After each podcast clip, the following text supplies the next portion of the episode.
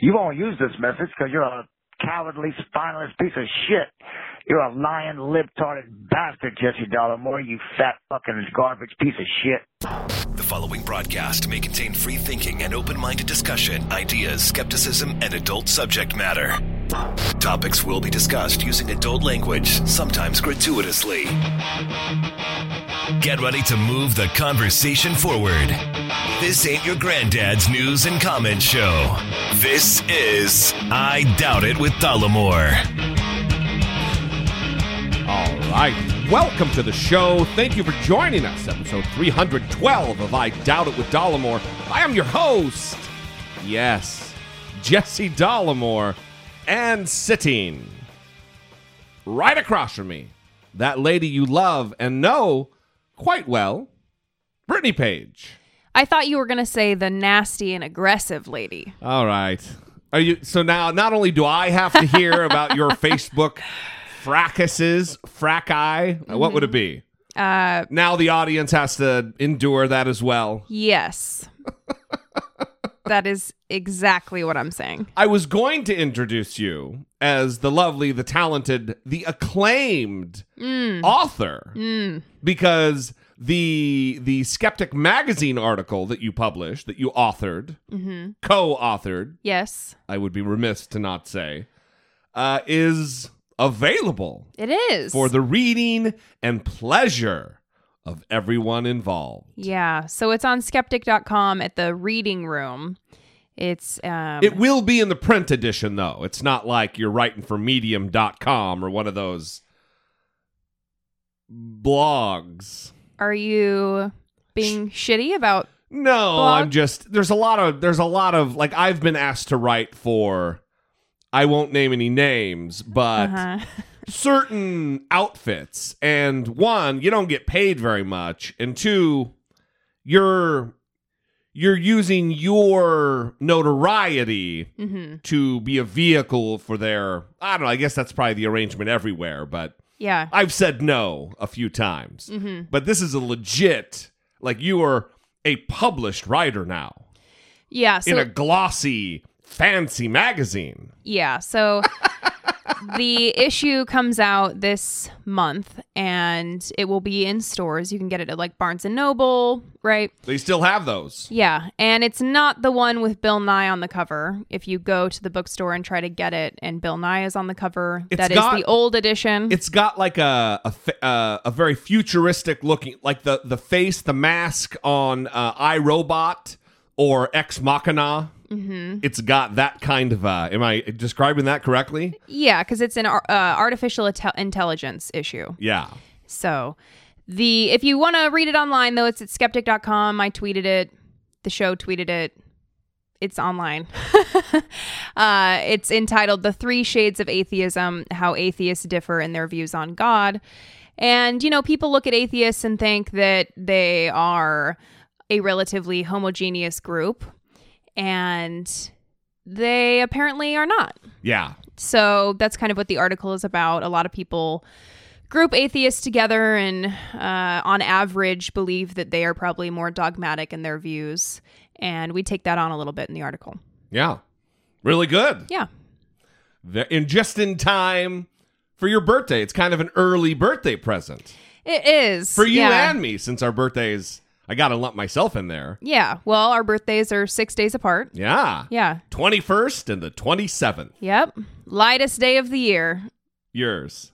Yeah. Yeah, mine not. Well, that goes without saying. yeah. My, my, uh, my birthday should be a dark day. It should be the winter solstice. No. Yeah. No. So, we're looking forward to that too. Yeah. Anyway, go out there and uh, check out the article. We'd love to hear what you guys think. Let me drop the phone number right away. Yes. 657 464 7609. Of course, you can always email a voice memo from your smartphone to I doubt it at dollamore.com. Speaking of robotic and artificial intelligence, that was Yeah. Well, that's, while that's my take on it. while we're doing that, I want to also plug the Instagram because it's Our sad little Instagram we've never mentioned. well, yeah, it's really it's new. I think we created it a couple months ago and we really don't post there that much. I'm trying to post more. Right. We also have never talked about it, so everybody who's gotten there Yeah. s- somehow found it. Yeah, but I mentioned it the other day or yesterday and it just looks sad. So if you want to go follow it, we post. No, not don't put it like that. Okay, go follow it You right yeah, now. You say it like this. Do it. Look, everybody, you want to have a real good time? Go check out the I Doubt It with Dollamore Instagram. Okay.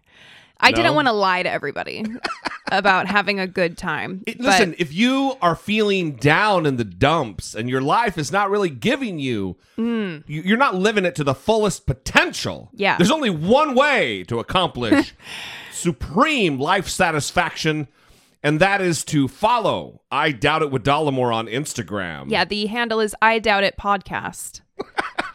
so And then we're going to have you walk across a bed of coals like Tony Robbins. It's going to be a real good time. Oh And god. you're going to be all the way fulfilled Yep. to the brim. It's an impressive Instagram. Yes. Mm-hmm. All right. Well, let's move on with the slog that is episode 312. It's a little negative. It's really negative. Let's start with a couple voicemails. First, from Chase in Virginia. Hey guys, it's Chase from Virginia. I just want to let you know that Corey Stewart was beaten by 1% in the primaries. 1%. He was a racist fucktard who wanted to keep the monuments and apply for space. He said, and to one of his congregants, one of his rallies, he said, I'm basically the Trump mini-me. so, I am really happy that he lost by 1%. Even though that's a close margin, that's kind of scary. It's just good that he lost to a kind of a corporatist conservative, which he called Ed Gillespie.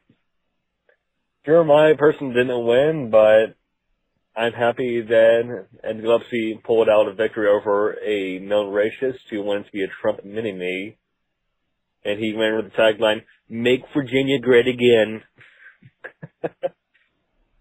oh, I am just happy. I hope you guys have a great day, and Jesse is the best part. Wow. Hmm. I am indeed not the best part. L- let me. Uh, there's something to talk about here, though, with this Corey Stewart guy. Yeah. And there's two ways to look at it. It is that he did, you know, he was this upstart kind of candidate. Not like nobody knew who he was, but he really towed that kind of alt right line. He did call Ed Gillespie, who used to be the chairman of the Republican National Committee, a conservative, which apparently is, is something that, that is supposed to be. I get called that kind of shit on YouTube all the time. Yeah, that's so- troll speak. yeah, for sure, troll speak. And that he's he's co-opting the Trump mantra, "Make Virginia Great Again," mm-hmm. and that he's a Trump mini. These are all real things he said on the campaign trail.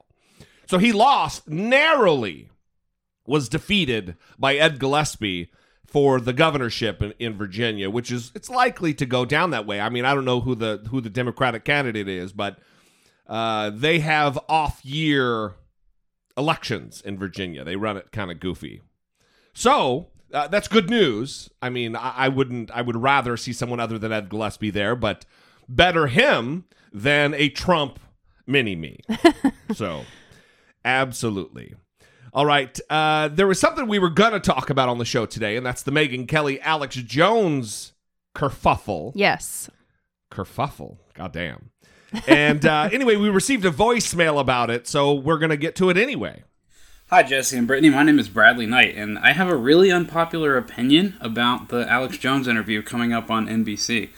I was surprised when I got on Twitter and found out that everyone was kind of launching this campaign to have it not aired. Um, I was excited about the interview, but I guess I do understand if she's going to play softball with Alex Jones like she did with Vladimir Putin, that's no good.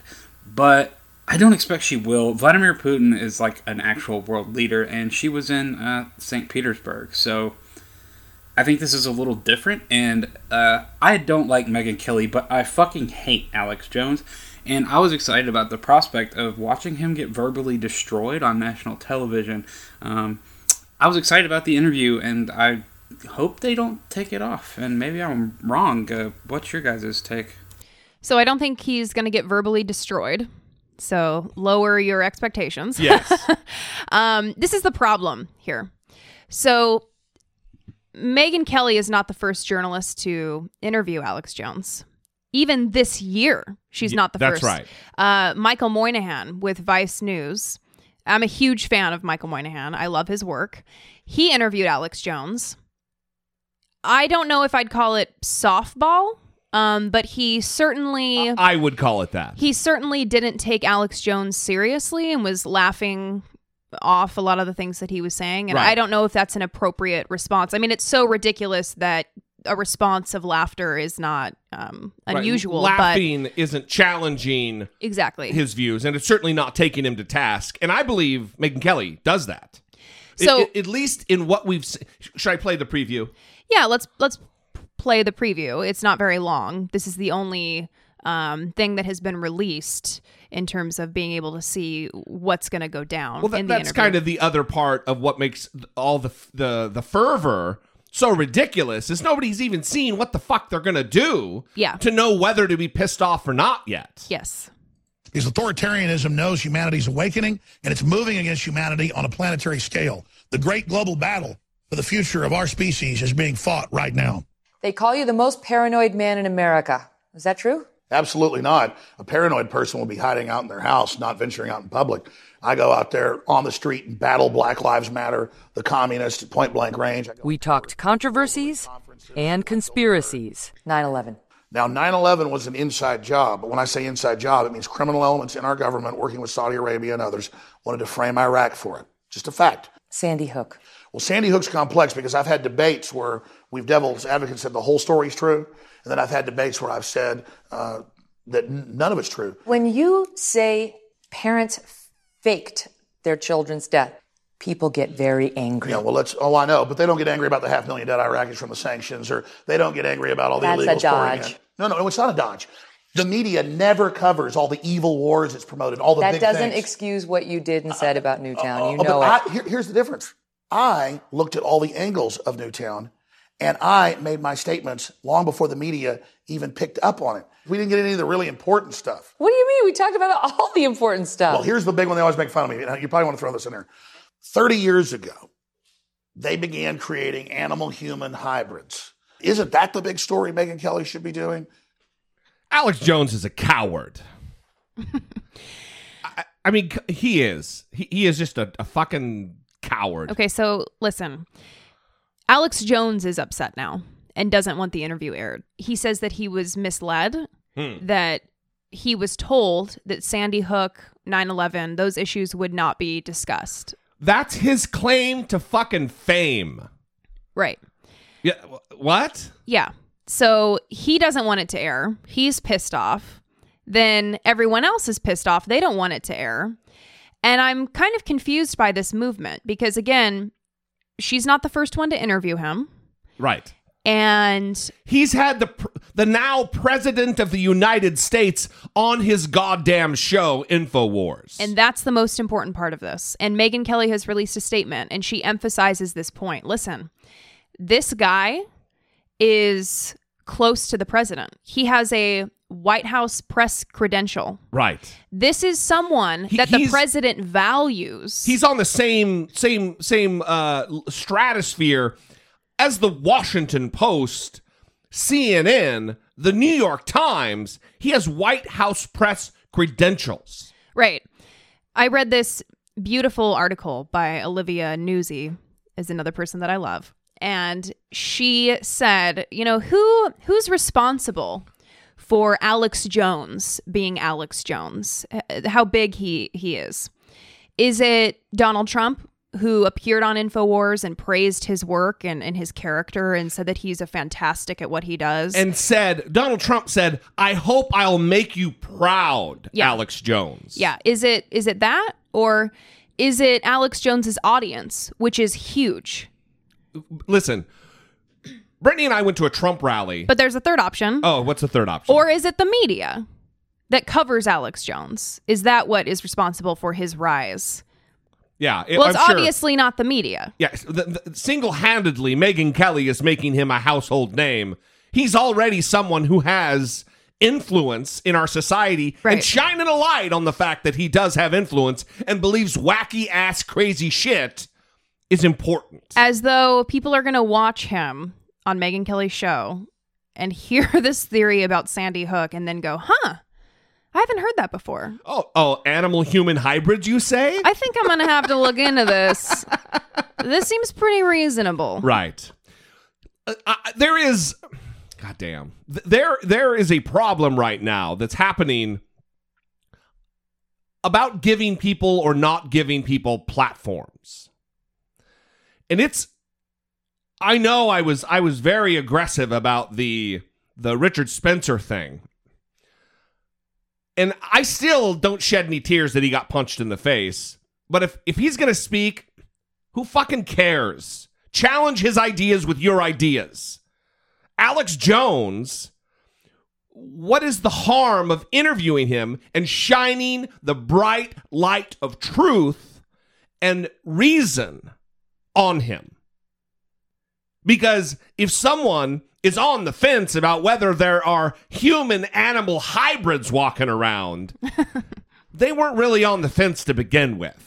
If you're teetering on the edge of, ah, I don't know what to believe about the human animal hybrid issue, you're a lost cause anyway. Well, and also people keep saying she's giving him a platform. He has a fucking platform. He does have a platform, and go look at the number of likes on his videos. It's terrifying. Well, it's what I was going to say. it's terrifying. Brittany and I last year went to a Donald Trump rally Yeah. here in Southern California. hmm And I was shocked at how many people we talked to. We say, hey, what brought you out today? Yeah. And they say, oh, I saw Donald Trump on Alex Jones. hmm Jesus, this is, uh, th- that's really was my first kind of shocking moment that there's a lot of nutters who are following Donald Trump and following Donald Trump because he had the loose or pseudo endorsement of Alex Jones. Right. And again, this is someone who has a White House press credential. So this interview is too controversial for JP Morgan to run ads, but it's not it's not too controversial. Alex Jones is not too controversial for the president of the United States to praise, Yeah.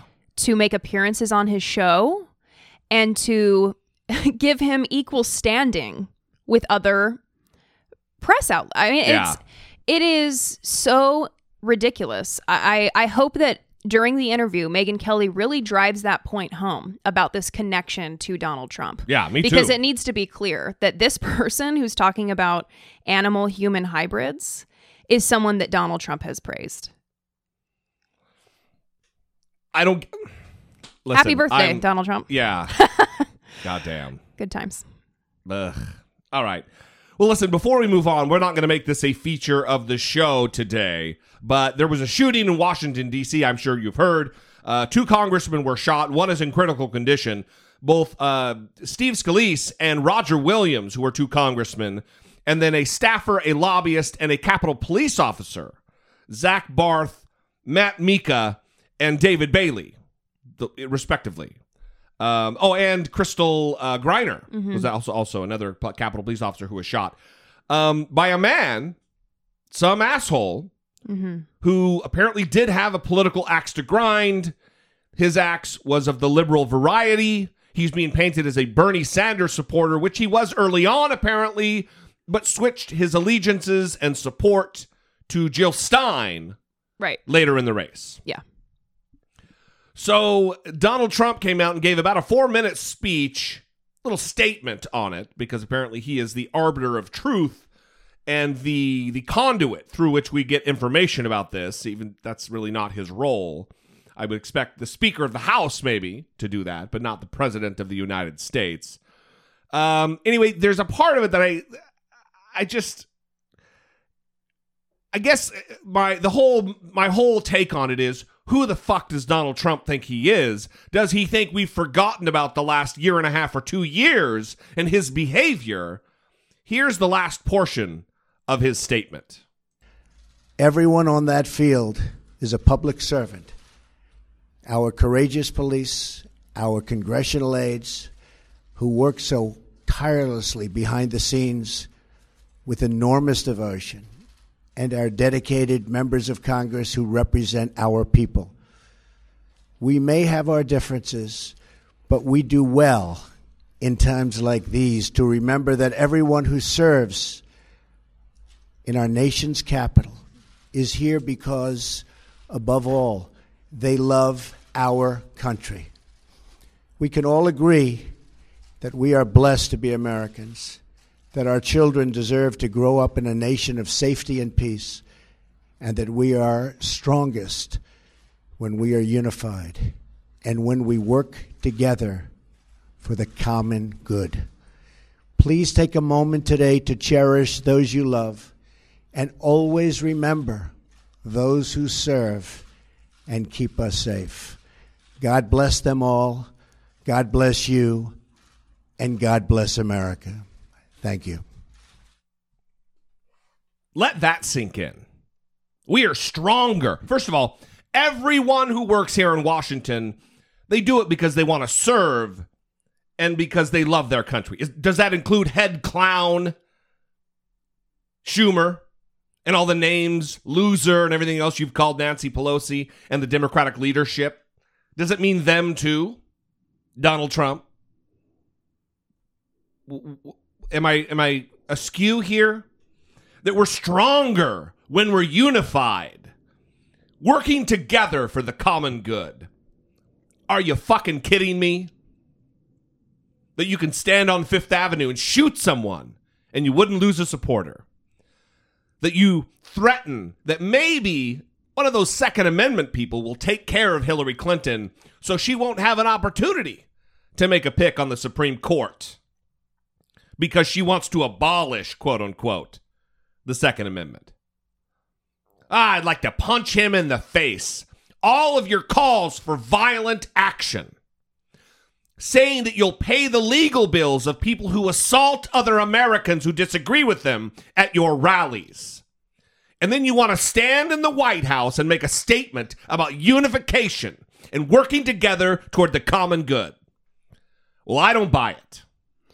Yeah, I think this has always been the the problem for Donald Trump. How does he come back from the things that he has said and the way that he has behaved? And how do you bring everyone together? I mean, Yeah. even even when he was elected, he started trying to say things like this.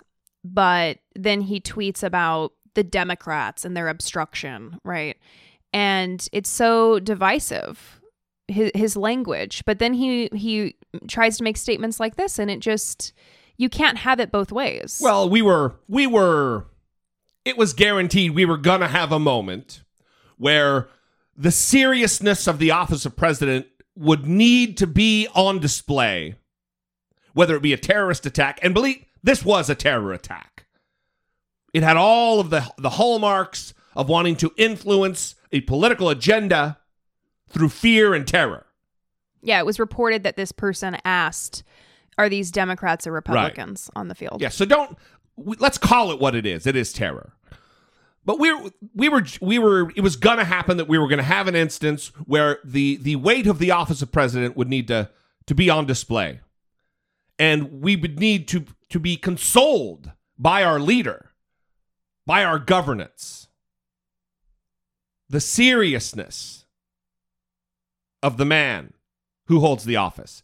And instead, we have Donald Trump, who cannot be taken seriously, who only hours after giving the statement you just heard goes on a Twitter rant about the obstructionists in the House and the obstruction of justice charge that is being investigated by a special prosecutor and the FBI right now. mm-hmm.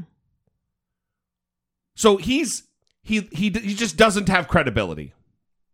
He doesn't have credibility. And it's a bummer because it's times like this in America that we need we do need to unify.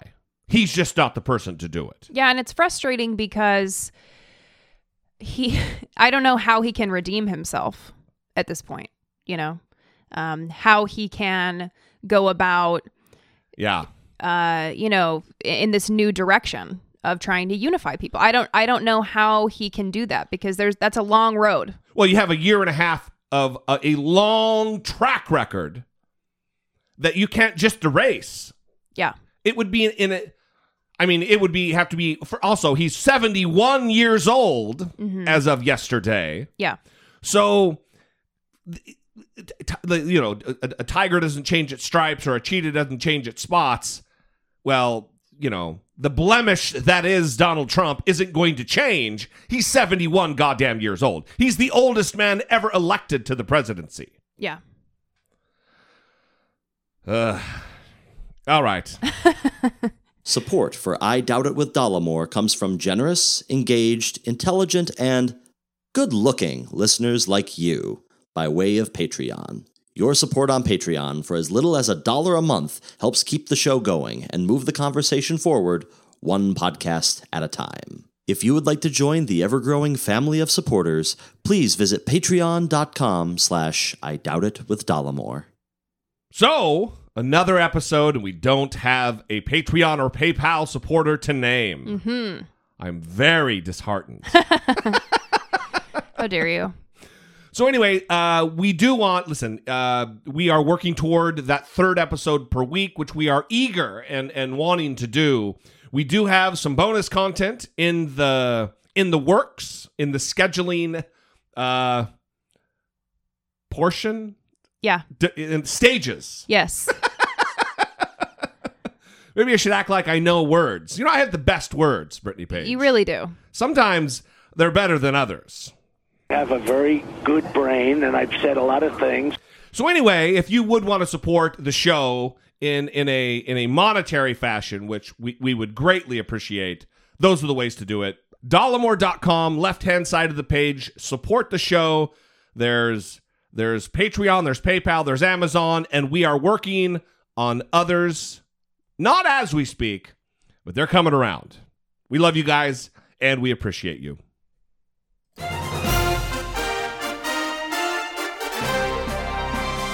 Dollamocracy. Facing down pessimistic politics with realistic optimism. So last time on the show, we talked about this entire loyalty thing that Donald Trump has. The, the, the several claims that people have made that Donald Trump reached out to them to try to secure a personal oath of loyalty to him.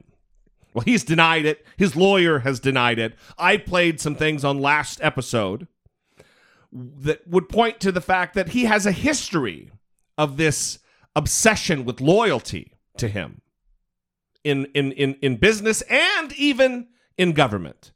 Well, CNN did a little extra work than I was able to. They got their hands on some some audio that I I didn't find. And it again even just it just reinforces and exemplifies who Donald Trump is related to this peculiar fascination with loyalty.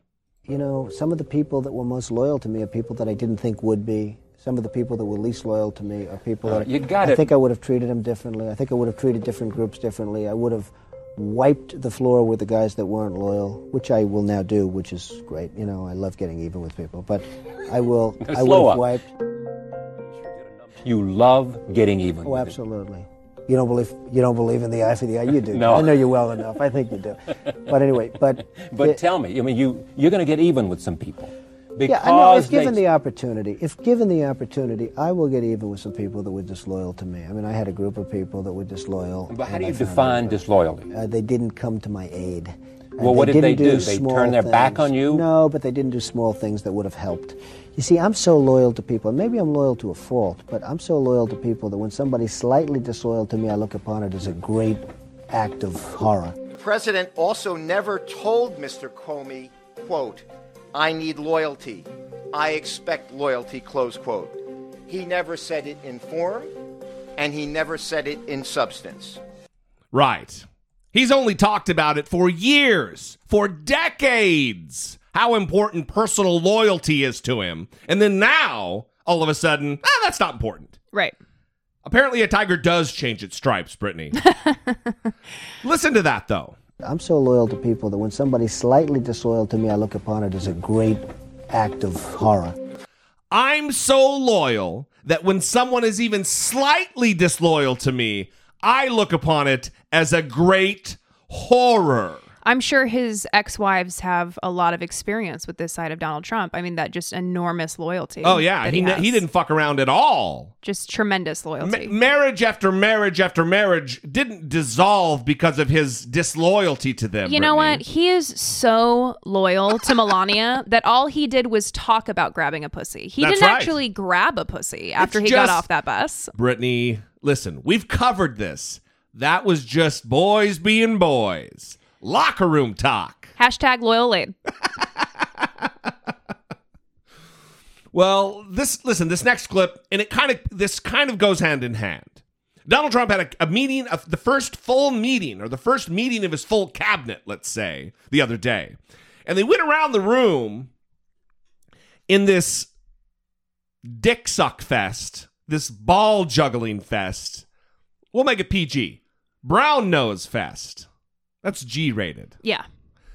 And uh, it was bizarre. And I've, I've taken a few, some of them I, I took out because they didn't really, it doesn't go to the narrative that I'm pushing here. Look at that honesty. Wow. well, like General Mattis, he just talked about the job. Dan Coats, he didn't go on and on gushing about thank you for the honor. I, oh, you know, it wasn't uh, it wasn't insane. But it's a three minute clip here, three minutes and twenty five seconds of just the opening remark. It was an 11 minute thing. I've taken out 3 minutes of the of to get my point across. Listen to this.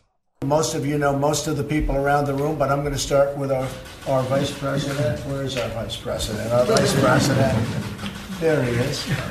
Uh, and I'll maybe start with Mike, and we'll just go around and just you name your position, and then we'll ask these folks to uh, go back and have a good day, and we're going to discuss our various reports. Mike?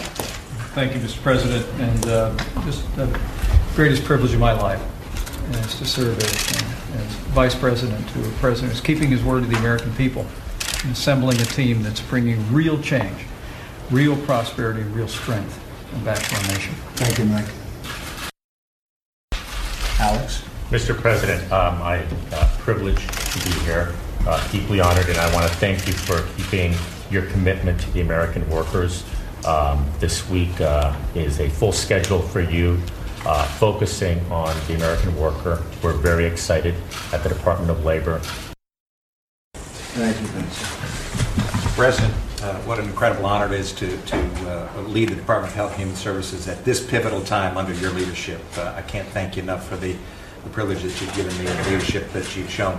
Seems like there's an international. Mr. President, thank you for the honor to serve the country. It's a great privilege you've given me. Uh, Clearly, we are engaged with our President, thank you for the opportunity to help fix the trade deficit and other things. The other countries are gradually getting used to the fact that the free rides are somewhat over with. They're not happy with it, but I think they have a growing recognition of it. So I'm thrilled to have a chance to help you live up to your campaign promises. Thank you, Reverend. Mr. President, last week was a great week. It was Infrastructure Week. Thank you so much for coming over to the Department of Transportation. Uh, hundreds and hundreds of people were just so thrilled, uh, hanging out, watching the whole ceremony. I want to thank you for getting this country moving uh, again and also working again. Thank you. Thank you very much. Thank you. On behalf of the entire senior staff around you, Mr. President, we thank you for the opportunity and the blessing that you've given us to serve your agenda and the American people, and we're continuing to work very hard every day to accomplish those goals. Mr. President, thank you for your support and commitment to honoring our responsibility to, our, to America's veterans. I know that this is personally very important to you. That have done such great things for this country, and I work every day to make sure that we're honoring that responsibility. Thank you. Thank you very much. Mr. President, it's been a great honor to, uh, to work with you. Thank you for your strong support of HUD and for all others around this table that I've worked with. Good morning, Mr. President. Uh, uh, while we're bragging about international travel, I just got back from Mississippi. I love you there. and uh, I want to congratulate you on the men and women you've placed around this table. The, the holistic team of working for America is, is making results in each and every area. Thank you, Mr. President. It was a great honor traveling with you around the country for the last year, and an even greater honor to be here serving in your cabinet. On behalf of everybody at the Treasury, I can assure you we are focused on creating sustained economic growth, sweeping tax reform, and fighting terrorism with sanctions and all other programs within our control. Thank you. Very good. Thank you. Thank you all very much. Thank you. Thank you, everybody. Thank you very much. So, are you telling me that's a group of adults, professionals, high powered executives, and billionaires in that room who haven't been talked to about loyalty to the president Mhm. after that embarrassing display? I, I don't know about you, but I don't buy that. That that seems incongruent with every experience I've had as an adult man. Was Reince Priebus in that clip? Oh yeah, I'm glad you. Uh, I'm glad you mentioned Reince Priebus. Because he was the most problematic one for me. Thank you. On behalf of the entire senior staff around you, Mr. President, we thank you for the opportunity and the blessing that you've given us to serve your agenda and the American people, and we're continuing to work very hard every day to accomplish those goals. So That's like praying to a god. it's it's pretty unusual, I think. Does this usually happen? No, no. That's the Um, reason the media made such a big deal about this is because it is unusual. Yeah, the reaction to this has been disbelief, I think. Of What these meetings typically, sorry, what these meetings typically what their goal is is to go around the room. It's kind of a we're going to this is where we are. This is where we're going. We're, we're going to report some good stuff or some bad stuff. It's not thank you for the opportunity to serve you. Thank you for choosing me. Oh, I'm so honored that you saw fit, my demigod, to bestow upon me the honor of serving at your feet. Mhm. That's fucking weird. Yeah, I, I mean the office of the the presidency is pretty it's held in high esteem, right? Right, sure. But As well it should be. Yeah, but this is like fealty to the man, not the office of the president. Yeah, especially with Priebus. I I don't know. It it was very I mean, I am just being repetitive here because Well, I'm listen, so confused. The all reports coming out of the White House are that Reince Priebus gets treated like a fucking dog. He gets shat upon constantly by Donald Trump. He's always virtually ready to be fired, almost ready to be shit canned. And this is how he grovels. Thank you, Lord, for this blessing to serve your agenda. Uh, it's fucking thank you for the blessing of being able to try to implement the stripping away of health insurance to over 23 million Americans. Thank you, Donald Trump. maybe Oh. maybe he's just in a tight spot and really needs the job. right? former chairman of the Republican National Committee, Reince Priebus. Ugh. Anyway, let's move on. Let's move on. God damn. so, Jeff Sessions, that's the thing I want to get to. Jeff Sessions testified before the Senate Intelligence Committee the other day Mhm. in the wake of James Comey's testimony. A lot of questions were asked. They went around. I'm going to play the segments from Senator Wyden from Oregon and Heinrich and Kamala Harris here in California, Angus King, my new fucking favorite guy in the entire world, and of course, the indomitable Republican Tom Cotton, the walking broomstick Co- Tom Cotton from Arkansas, who is just fucking Magoo. Just a guy. I know that Jeff Sessions did not drive himself to the location. There's not enough phone books in the world to stack on the seat for him to be able to reach the. Uh, not just that, he I surprised. I'm surprised he can remember anything about what he's doing or where he's going or where he lives. Well, we took it in two different directions there, Brittany Page. he, I, he cannot recall. yeah, he's having a, lot hard of time things. remembering stuff. Yeah, a lot of things he cannot recall. He it is weird for me. He's the Attorney General of the United States. You think he'd know more about legal stuff being the Attorney General. Yeah, or working in this field for his whole life. Apparently, he can't recall that either. I guess. it, it is weird. I wish because every time I hear his voice, seriously, I say, I say, I say, it's he's he's he's he's the living embodiment of that rooster, that that uh, Warner Brothers cartoon rooster. Mm-hmm. What, what's it? Foghorn Leghorn. Wow. That that's his name. You really just That was a good poll. you didn't know it and then you remembered it. And that was that's the real name? yeah, it is Foghorn Leghorn. I'm not going to challenge you because you did the exact impression Of Dino. of Dino from the Flintstones. You were bummed on playback. I by was the way. extremely bummed, bummed on playback. Yeah. So let's get to Senator Ron Wyden, who is a longtime senator from Oregon. He actually worked.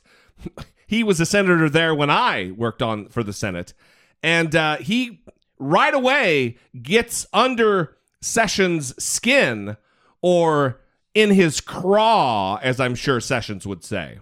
Last Thursday, I asked former Director Comey about the FBI's interactions with you, uh, General Sessions, prior to your stepping aside from the Russian investigation.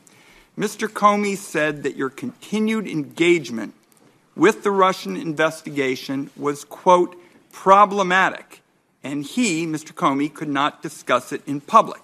Mr. Comey also said that FBI personnel had been calling for you to step aside from the investigation at least two weeks before you finally did so.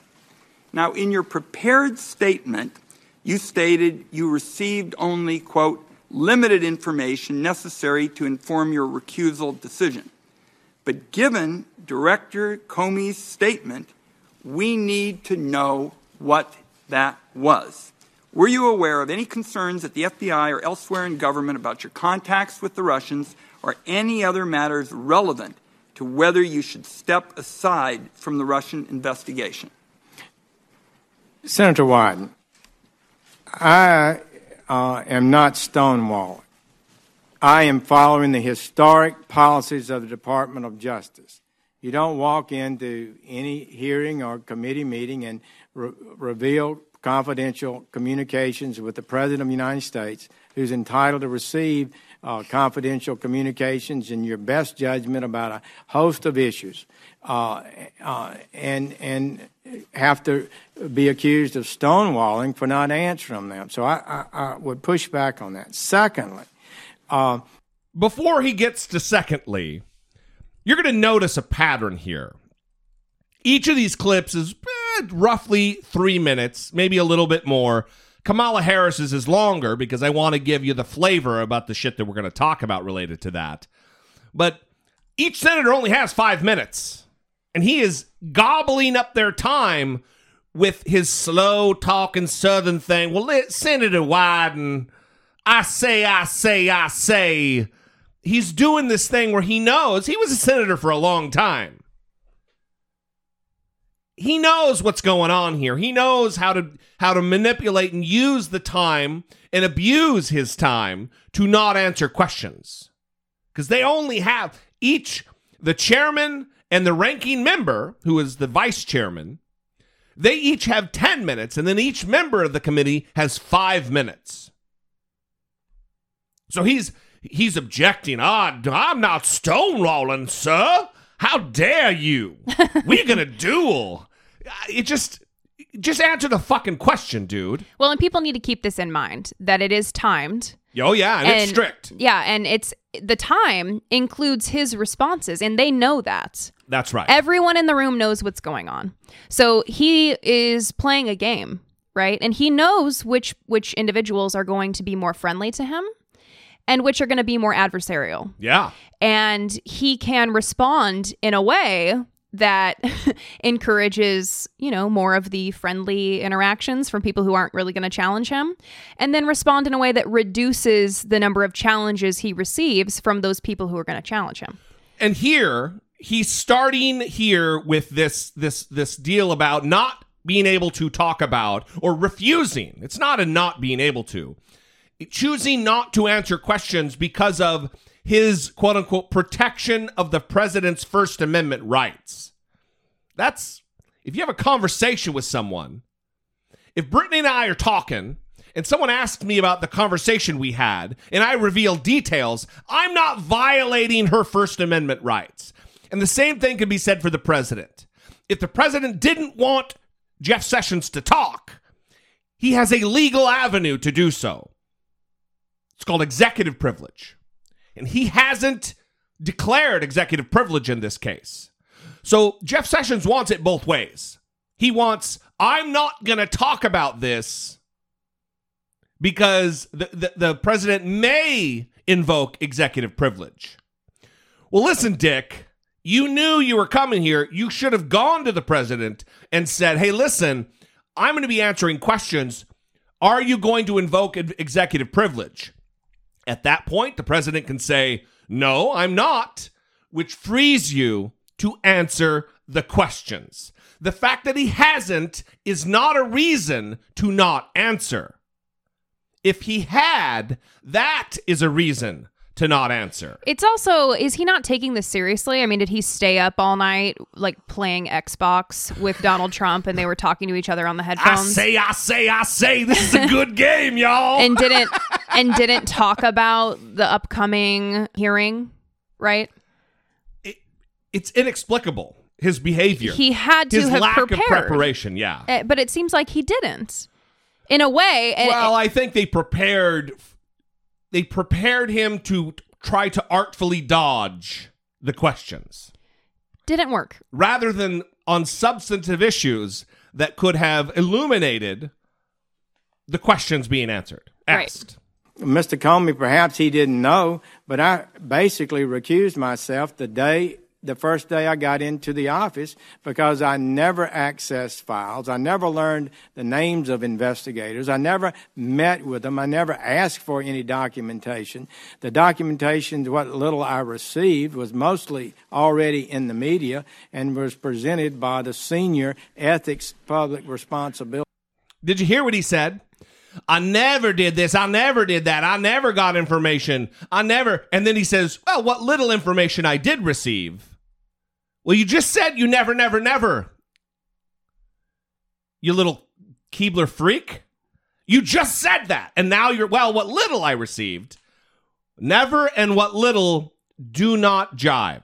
Both the professional responsibility attorney in the department. General. And I made a honest and proper uh, decision to recuse myself, as I told Senator Feinstein and the members of the committee I would do it, when they confirmed me. General Sessions, respectfully, you're not answering the well, question. Well, what is the question? The question is Mr. Comey said that there were matters with respect to the recusal that were problematic and he couldn't talk about them. What are they? I, that, why don't you tell me? There are none, Senator Wyden. There are none. I can tell you that for absolute certainty. We can. We you can, tell this is a secret innuendo being leaked out there about me, and I don't appreciate it. And I've tried to give my best and truthful answers to any committee I've appeared before, and it's really uh, uh, uh, people are suggesting through innuendo uh, that I have been not honest about matters, and I've tried to be honest. Ooh. you know, anger really distracts people. That's right. Yeah. Yeah. That, is exactly what he was doing there. I say, I say, I, we're going to duel at noontime. So, Senator Wyden. Wait, though. He said something really important there at the end, which I I try my best. Right. Um, shouldn't you be doing more than trying your best? Shouldn't you just be doing it, doing it, giving the best answers? Yes. Being truthful, Yeah. not trying your best, but just being truthful, giving the answers. Well, listen, the hearing moved on. and they really got into this. Why are you not answering our questions? And why hasn't the and and, and because you're not, we want to know about the executive privilege angle here. And this is where it started getting a little bit in the weeds, but it's important to talk about because he is being disingenuous. He is defying a committee that has legal oversight on matters such as this. Attorney General Sessions, has the president ever expressed his frustration to you regarding your decision to recuse yourself? Uh, Senator Heinrich, I'm not um, able to share uh, with this committee private communications. Because you're invoking executive privilege. I'm not able to invoke executive privilege. That's the president's uh, prerogative. Well, my understanding is that you took an oath, you raised your right hand here today, and you said that you would solemnly swear to tell the truth, the whole truth, and nothing but the truth. And now you're not answering questions. You're impeding this investigation. So, my understanding of the legal standard is that you either answer the question, that's the best outcome. You say, This is classified, can't answer it here. I'll answer it in closed session. That's bucket number two. Bucket number three is to say, I'm invoking executive privilege. There is no appropriateness bucket. It is not a legal standard. Can you tell me what are these long-standing DOJ rules that protect conversations made in the executive without invoking executive privilege? Senator, I'm protecting the president's constitutional right by not uh, giving um, it away before he has a chance uh, to You're having it both And ways. secondly, I am telling the truth in answering your question in saying it's a long-standing uh, policy of the Department of Justice. Are those not policies comment, written? Even uh, and to make sure the president has full opportunity uh, to uh, decide these issues. Can you share those policies with us? Are Well- they written down at the Department of Justice? I believe they are. Uh, This is certainly, the it's- appropriateness legal standard for not the- answering congressional inquiries. He believes these poli- these long-standing policies that are so followed that he's disabusing himself of the obligation to answer the questions of an oversight committee. And they're so long-standing that he's not even sure if they're written down. He's following policies that he he if this is legitimate, he could have said, "Oh yeah, I brought them with me." Mm-hmm.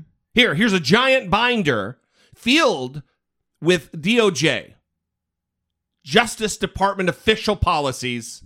Here you go. Instead, it's, oh, uh, I say, I say, I say. I'm not sure. It, it doesn't wash. He is impeding the investigation by refusing to answer questions because of some, like Heinrich is saying there, the appropriate. It's not appropriate. When last week, when Admiral Rogers says, I don't feel like it's appropriate, and Jesse Dollamore's new hero, Angus King, said, Well, it doesn't matter what you feel here. Your feelings don't matter to the United States Senate, U- the Intelligence Committee Right. guy. Well, there should be a factual basis on which you are refusing to answer this question. And again, this this is the preparation issue. He's old enough to know that he should have been prepared for this and have an answer to this question that they were going to ask this. He's also the Attorney General of the United States. He didn't just graduate law school, folks. Yeah, the the excuse for him cannot be, well, he's new to this. Right. right. He has a, a level of expertise. I mean, he's he was a U.S. attorney. He come on. Uh, anyway, Heinrich continues. It's the judge, my judgment, that it would be inappropriate for me uh, to answer and pr- reveal private conversations with the president uh, when uh, he has not uh, had a full opportunity to review the questions and to make a decision on whether or not to uh, uh, approve such an answer. One, there are also other privileges that could be invoked. One of the things deals with uh, Cam, uh, the investigation of the special counsel, as And other. we're not ans- asking Well, questions just- about that inve- investigation. If I wanted to ask questions about that investigation, I'd, I'd ask those of Rod Rosenstein. I'm asking about your personal knowledge from this committee, which has a constitutional obligation to get to the bottom of this. There are two investigations here. There is a special counsel investigation. There is also a congressional investigation. And you are obstructing that congressional delegation, uh, investigation by not answering these questions. And I think your silence, like the silence of Director Coats, like the silence of Admiral Rogers, speaks volumes. And that wasn't even the harshest set of questions for him. Again, we've talked about the the timing issue that each senator has a certain amount of time, a finite amount of time, 5 minutes that includes that encompasses both the questions and the answers given. So Wyden had his back and forth, a lot of interrupting, a lot of uh, you know interchange. Heinrich, the same thing. Well, when time came for Kamala Harris, who is our senator here in California, to ask questions, the same one who was shut down in this same committee about a week ago. Yeah. For not being quote unquote courteous. when she's asking the same kinds of questions with the same ferocity or lack thereof as her male counterparts and gets swatted down, like so often is the case these days. Well, here is the bulk of, of the question and answers from from he and she. And I, I want you to listen because she is, I wouldn't even say super aggressive. Mm-hmm. She is just focused. She has to get to the point she wants to make. She wants to get to the answers uh, and the questions that she's going to ask. Well, she also doesn't have time to deal with him being evasive. I say, I say, I say, young lady. Mm-hmm. No time. uh, Attorney General Sessions, you have um, several times this afternoon uh, prefaced your a- responses by saying, um, to the best of your recollection. Uh, just on the first page of your three pages of written testimony, you wrote, Nor do I recall, do not have recollection, do not remember it. So, my question is for any of your testimony today, did you refresh your memory with any written documents, be they your calendar, written correspondence, emails, notes of any sort? I, I attempted to refresh my recollection, but so much of this is um, in a in a wholesale campaign of extraordinary nature uh, uh, that you're moving so fast that you don't keep notes. You meet people. I didn't keep notes of uh, my conversation with the Russian ambassador at the Sir, Republican I'd like to convention. just talk about what you did You know, I'm notes. just saying I didn't keep notes on most of these things, and there's Will nothing you for provide me. this committee with the notes that you did maintain?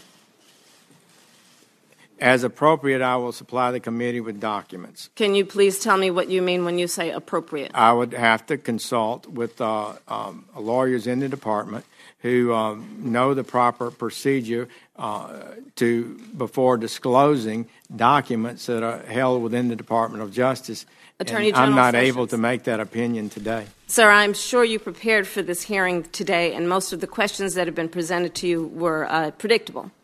So, my question to you is Did you then review with the lawyers of your department, if you, as the top lawyer, are unaware, what the law is regarding what you can share with us and what you cannot share with us? What is privileged and what is not privileged? We discussed the uh, basic uh, parameters of testimony.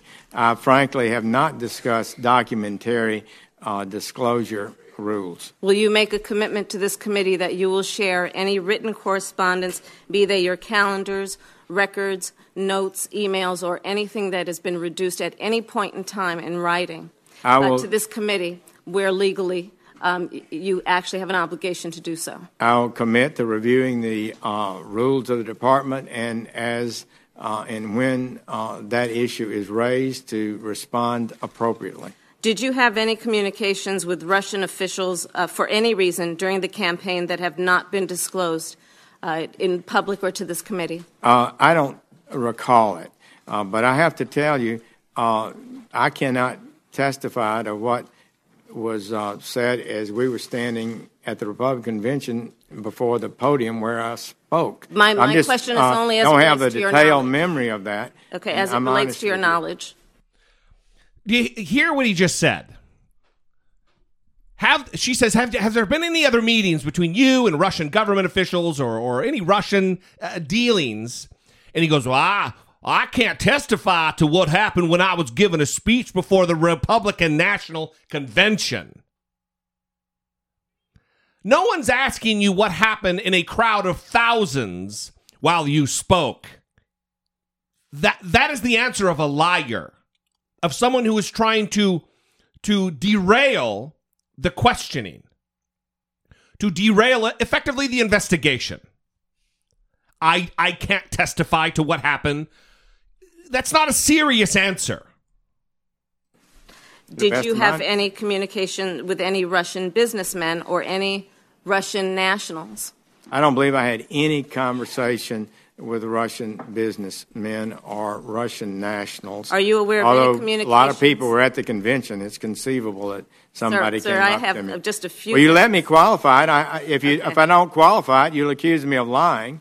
So I need to be correct as best I can. I do want you to be and honest. I'm not able to uh, uh, be rushed this fast. It makes me nervous. Are you?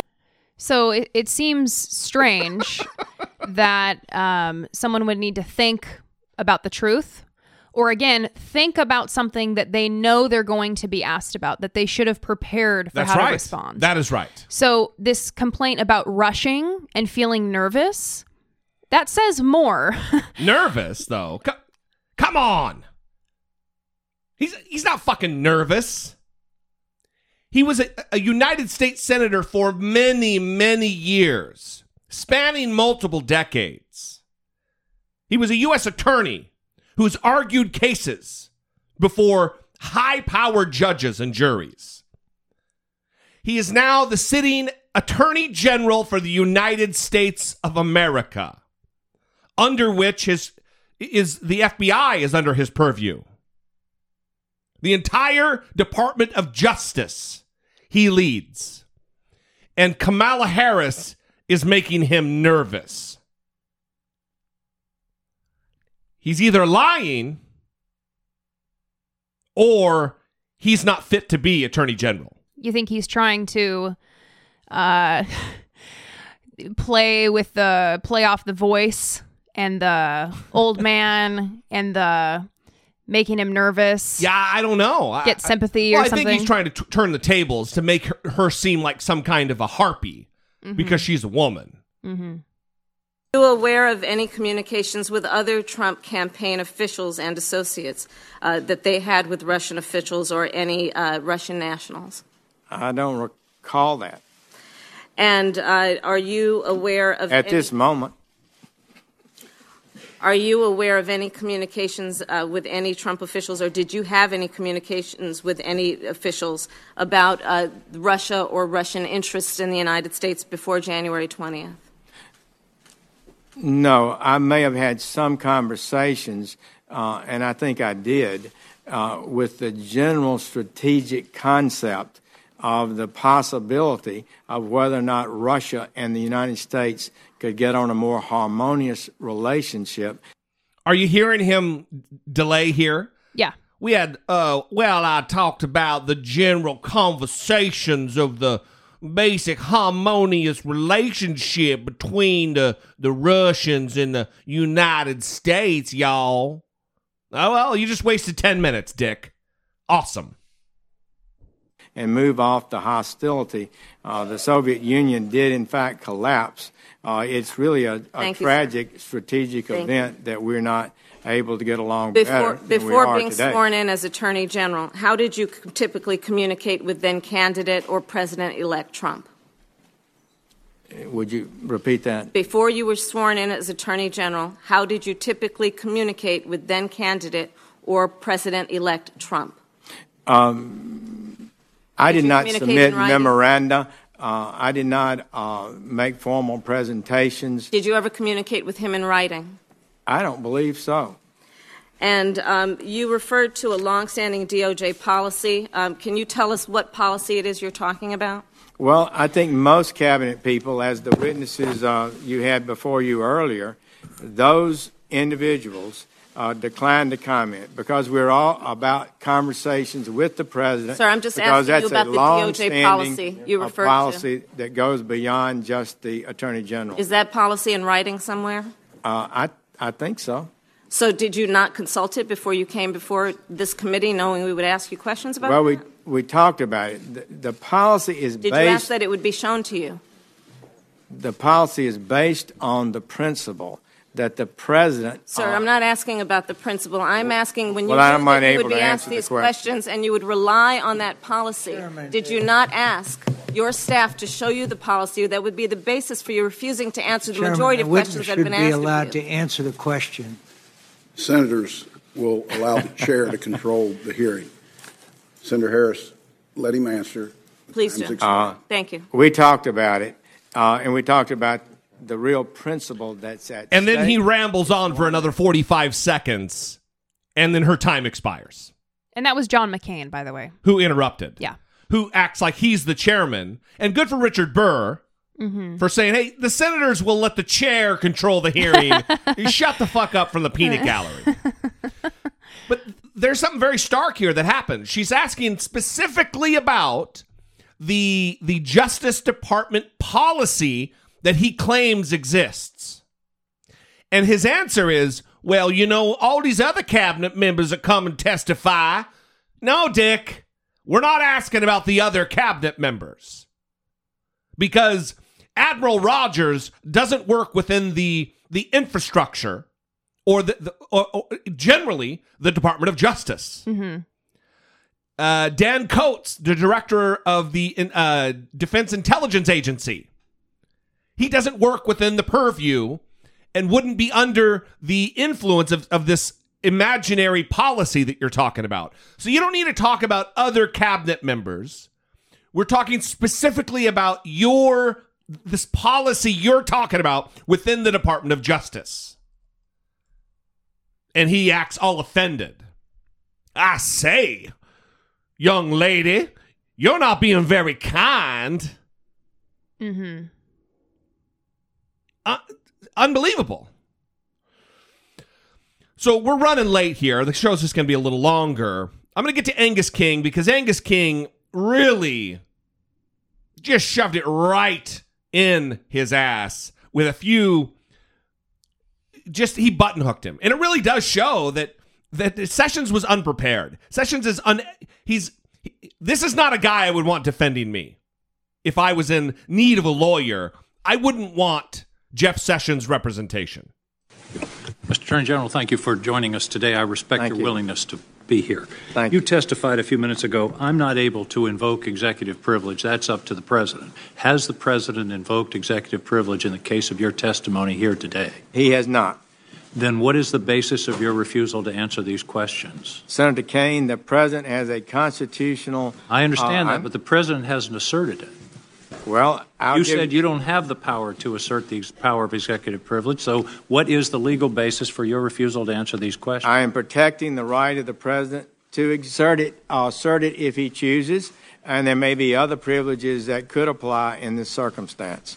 Well, I don't. I don't understand how you can have it both ways. The president can't not assert it, and you're, you've you've testified that only the president can assert it, and yet I, I just don't understand the legal basis for your for your refusal to answer. Well, what we try to do, I think most cabinet officials, others that you questioned recently, um, officials uh, before the committee, uh, protect the president's right to do so. If it comes to a point where uh, the issue is clear and there's a dispute about it, uh, at some point, uh, the president will either assert the privilege or not, or some other uh, privilege can be would be asserted.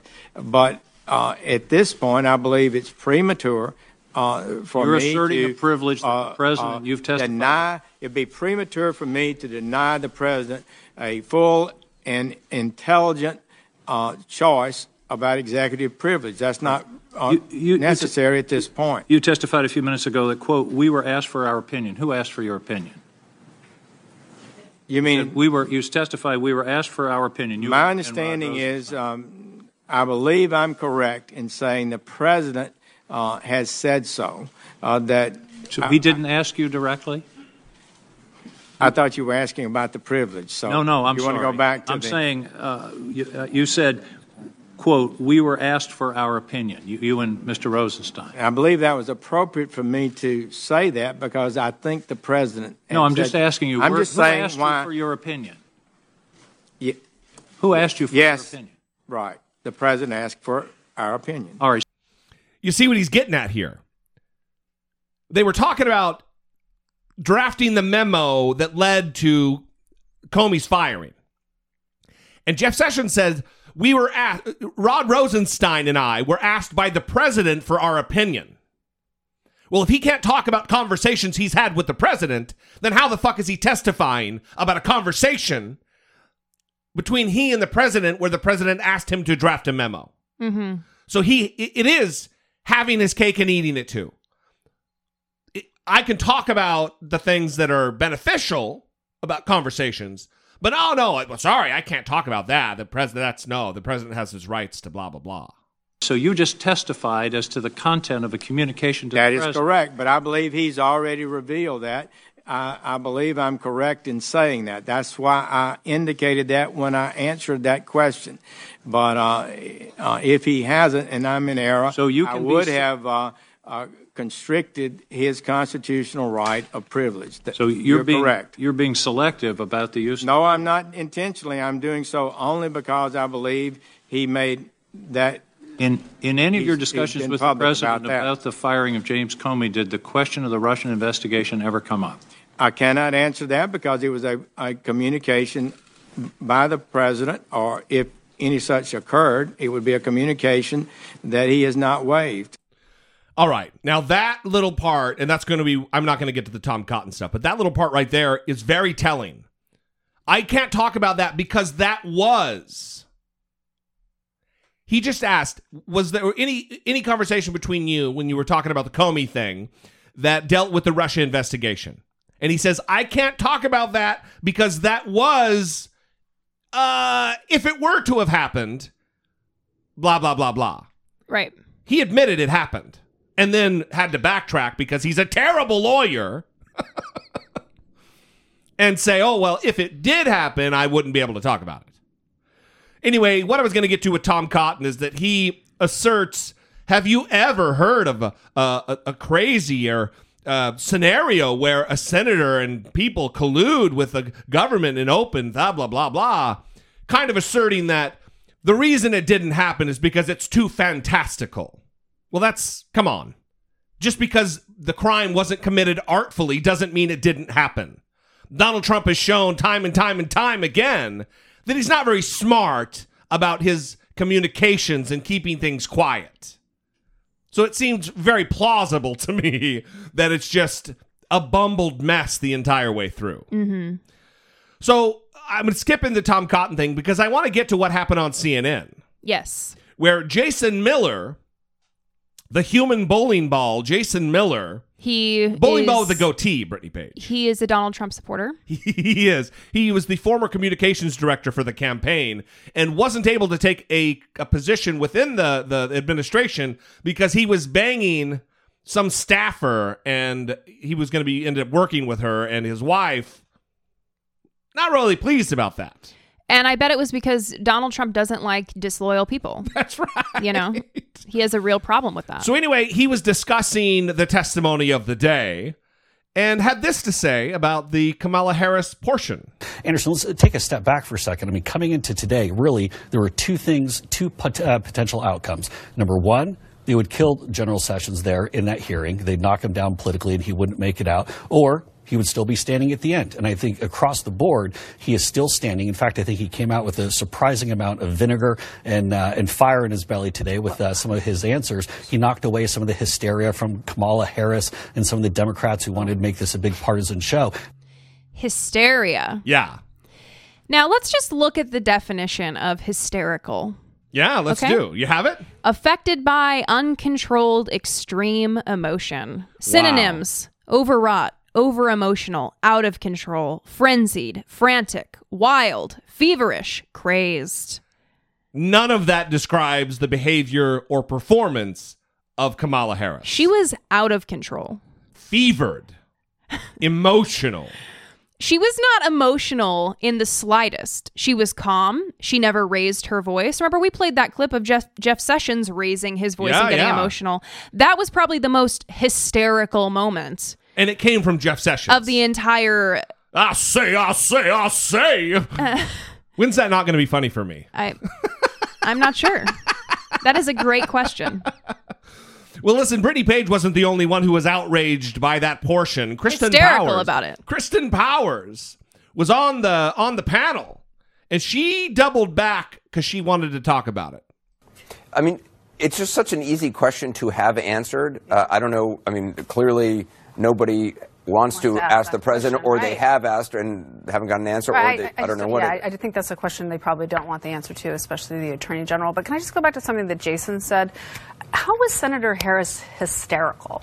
Uh, I don't really understand that. I mean, It she was asking some this is tough second year in a questions. row with completely partisan screed. But how is that hysterical? I don't. It was, uh, from my perspective, my I would say objective uh, perspective. Uh, I mean, it was. It, didn't seem like there was any uh, effort to try to get to a real question or get to the bottom. I think it. she asked a lot She's of questions, clearly- actually. out she was very dogged, there's no question, but I wouldn't say she was any more dogged than Ron Wyden was, would you? Would you say that? Uh, look, I, I have my opinion on that. I think she was hysterical. I don't think that uh, Senator Wyden uh, was really trying to get to the, the bottom of answers either. I think he was trying But he to wasn't drive a- hysterical, and a, she was. Okay, I just wanted to clear that up. Um, so uh, no, she was trying Got to. Shout down uh, Attorney General Sessions, and I thought it was way out of bounds. This is second hearing in a row. She didn't. Uh, she didn't Senator- shout actually, but even if she did, I'm just saying they, they both were asking a lot of tough questions. I think calling her hysterical is probably a Hysteria little is a neutral quality. thing to say.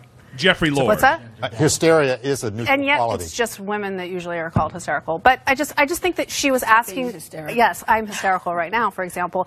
But no, but I think she was asking um, a lot of questions, and he wasn't being very forthcoming. And I think there was a lot of frustration on the part of a lot of the senators there, and that wasn't all Democrats who were frustrated. So, in your McCain opinion, was. she was making a legitimate effort to try to get uh, answers to questions and to hear what the Attorney yeah, General was saying. I think saying. she was. You might not like And- the questions she was asking, but yeah. And, you, you didn't view it as her talking over the top of him uh, or trying I to think he was talking over her, and right- she was right trying to, to make was her saying. and make her questions. I don't think it was any more than any other senator was doing. Like I said, I think that Senator Wyden's was by far the most aggressive of the questioning, and there's nothing wrong with that.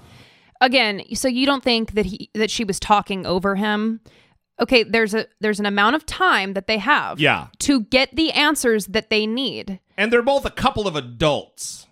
They're both attorneys Right. right She was the Attorney General of the state of California, the country's most populous state. they're used to these kinds of interactions Yeah. they shouldn't be afraid of debate That's why it's called an argument in the law.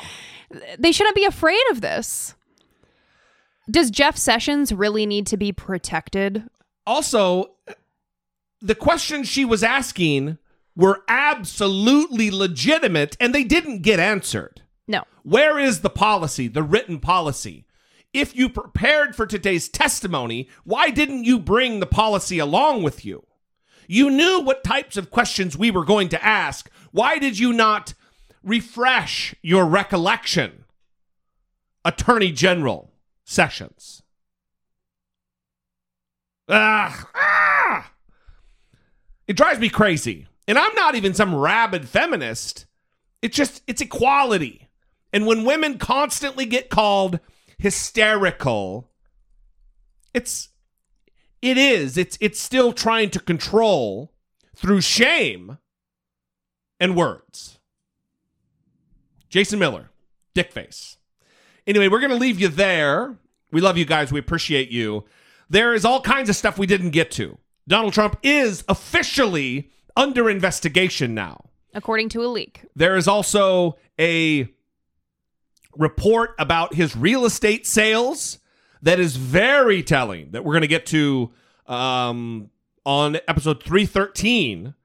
And goddamn, it really needs to be looked into because the numbers are way out of whack relative to the the type of sale of, of his real estate since he's been elected. But we'll get to it then. I don't know. That's probably the worst teaser in the history of teasers, but that's what it is. Listen, if you'd like to communicate with the show, 657 464 7609. Of course, you can always email a voice memo from your smartphone to I doubt it at dollamore.com. Thank you for joining us twice a week or as often as you do.